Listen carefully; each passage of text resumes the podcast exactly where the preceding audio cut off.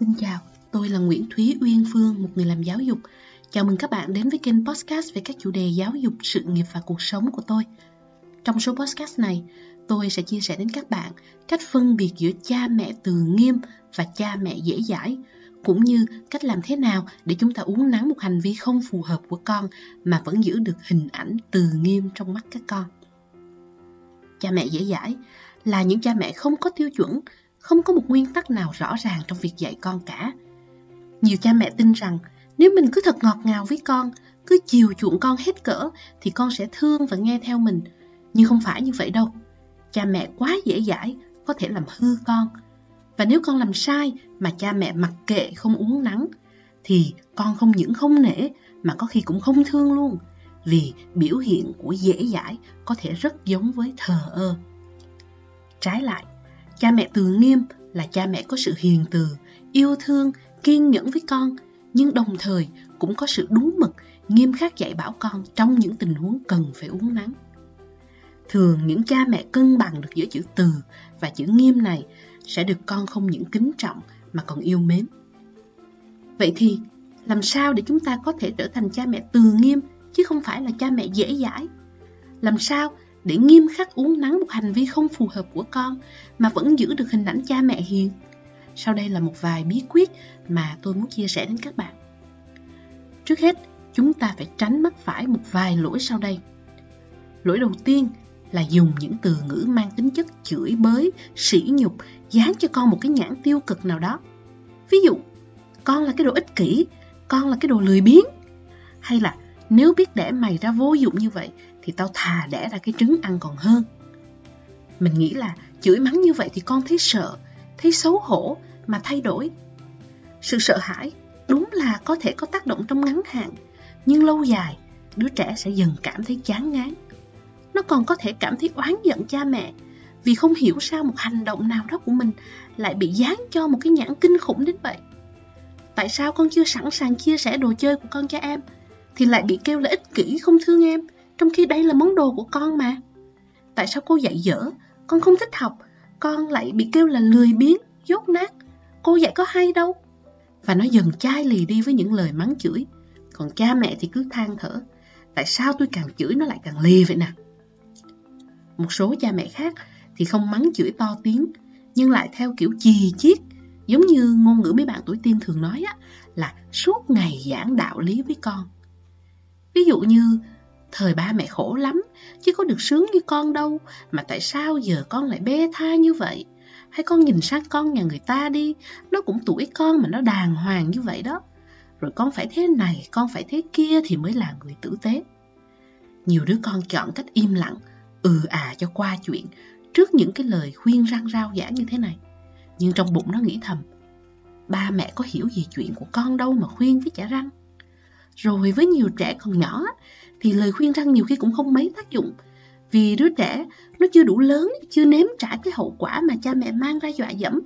Nên nhiều khi nó cũng không hiểu được vì sao mình lại cần phải thay đổi một cái hành động nào đó. Ví dụ, mình nói với con, con mà thức khuya như vậy thì sẽ ốm đó. Ờ nhưng mà con có ốm đâu. Nó thậm chí còn có thể bắt bẻ ngược lại cha mẹ như thế này. Thế tại sao ba mẹ vẫn thức khuya được á, mà lại kêu con đi ngủ sớm? Vậy thì chúng ta nên làm sao nếu muốn uống nắng con cho đúng? Có một cách mà tôi thường dùng, đó là thay vì phủ nhận hay công kích một nhu cầu nào đó của con, tôi sẽ chỉ ra là cái nhu cầu đó của con, cái hành động đó của con đang làm cản trở, đang làm ảnh hưởng một nhu cầu nào đó của tôi. Ví dụ, khi con không chịu đi ngủ sớm, dù đã kêu réo nhiều lần, tôi sẽ nói, mẹ biết là con muốn thức khuya để chơi lâu hơn. Nhưng nhu cầu của mẹ lúc này là được đi làm đúng giờ vào sáng mai. Nếu con thức khuya, ngày mai mẹ sẽ phải tốn thời gian kêu gọi con thức giấc và mẹ sẽ bị trễ làm. Điều đó gây ra rất nhiều phiền toái cho mẹ. Và mẹ không muốn chút nào nên mẹ đề nghị con đi ngủ. Hay khi con không chịu ngồi vào bàn ăn thì mình có thể nói có thể là con chưa muốn ăn nhưng mẹ cần gia đình mình kết thúc giờ ăn đúng giờ để mẹ có thể dọn dẹp và đi nghỉ đúng giờ. Ngày hôm nay mẹ đã rất mệt và mẹ cần đi nghỉ sớm. Vì vậy, mẹ đề nghị con ăn đúng bữa. Điểm chung của những ví dụ nêu trên là gì? Là tôi không phủ nhận hay công kích nhu cầu của con. Thay vào đó, tôi bộc bạch một nhu cầu của tôi và chỉ ra rằng hành vi nào đó của con đang làm ảnh hưởng tới tôi. Với cách nói này, tôi tránh được chuyện chỉ trích, tấn công con. Tôi cũng tránh được chuyện phải lặp đi lặp lại những lời khuyên kiểu biết rồi khổ lắm nói mãi. Cách nói này cũng là một cái lời đề nghị đủ mạnh mẽ vì nó chỉ ra cho con thấy một nhu cầu chính đáng của tôi đang bị ảnh hưởng thế nào bởi hành vi của con và con có thể giúp tôi bằng cách điều chỉnh cái hành vi của mình. Cách này cũng khiến chúng ta khơi gợi được sự đồng cảm, lòng trắc ẩn vốn có rất nhiều bên trong mỗi đứa trẻ. Một cách nói nữa mà tôi cũng thường dùng là cách nói hành động, hậu quả, cảm xúc. Tức là tôi chỉ ra một hành động nào đó của con để lại hậu quả gì và cái hành động đó khiến tôi hoặc những người có liên quan có cảm xúc gì. Ví dụ, tôi sẽ nói như thế này. Lúc nãy khi đang chơi với em á, con xô em mạnh tay. Cái này là hành động này. Suýt chút nữa thì em ngã trúng cái cạnh bàn, rất nguy hiểm. Cái này là hậu quả nè. Mẹ cảm thấy thực sự rất buồn khi con làm như vậy. Cái này là mô tả cảm xúc của mình nè. Hay một ví dụ khác. Khi mẹ hỏi con làm bài tập xong chưa, thì con luôn nói với mẹ là con làm xong hết rồi. Mô tả hành động ha.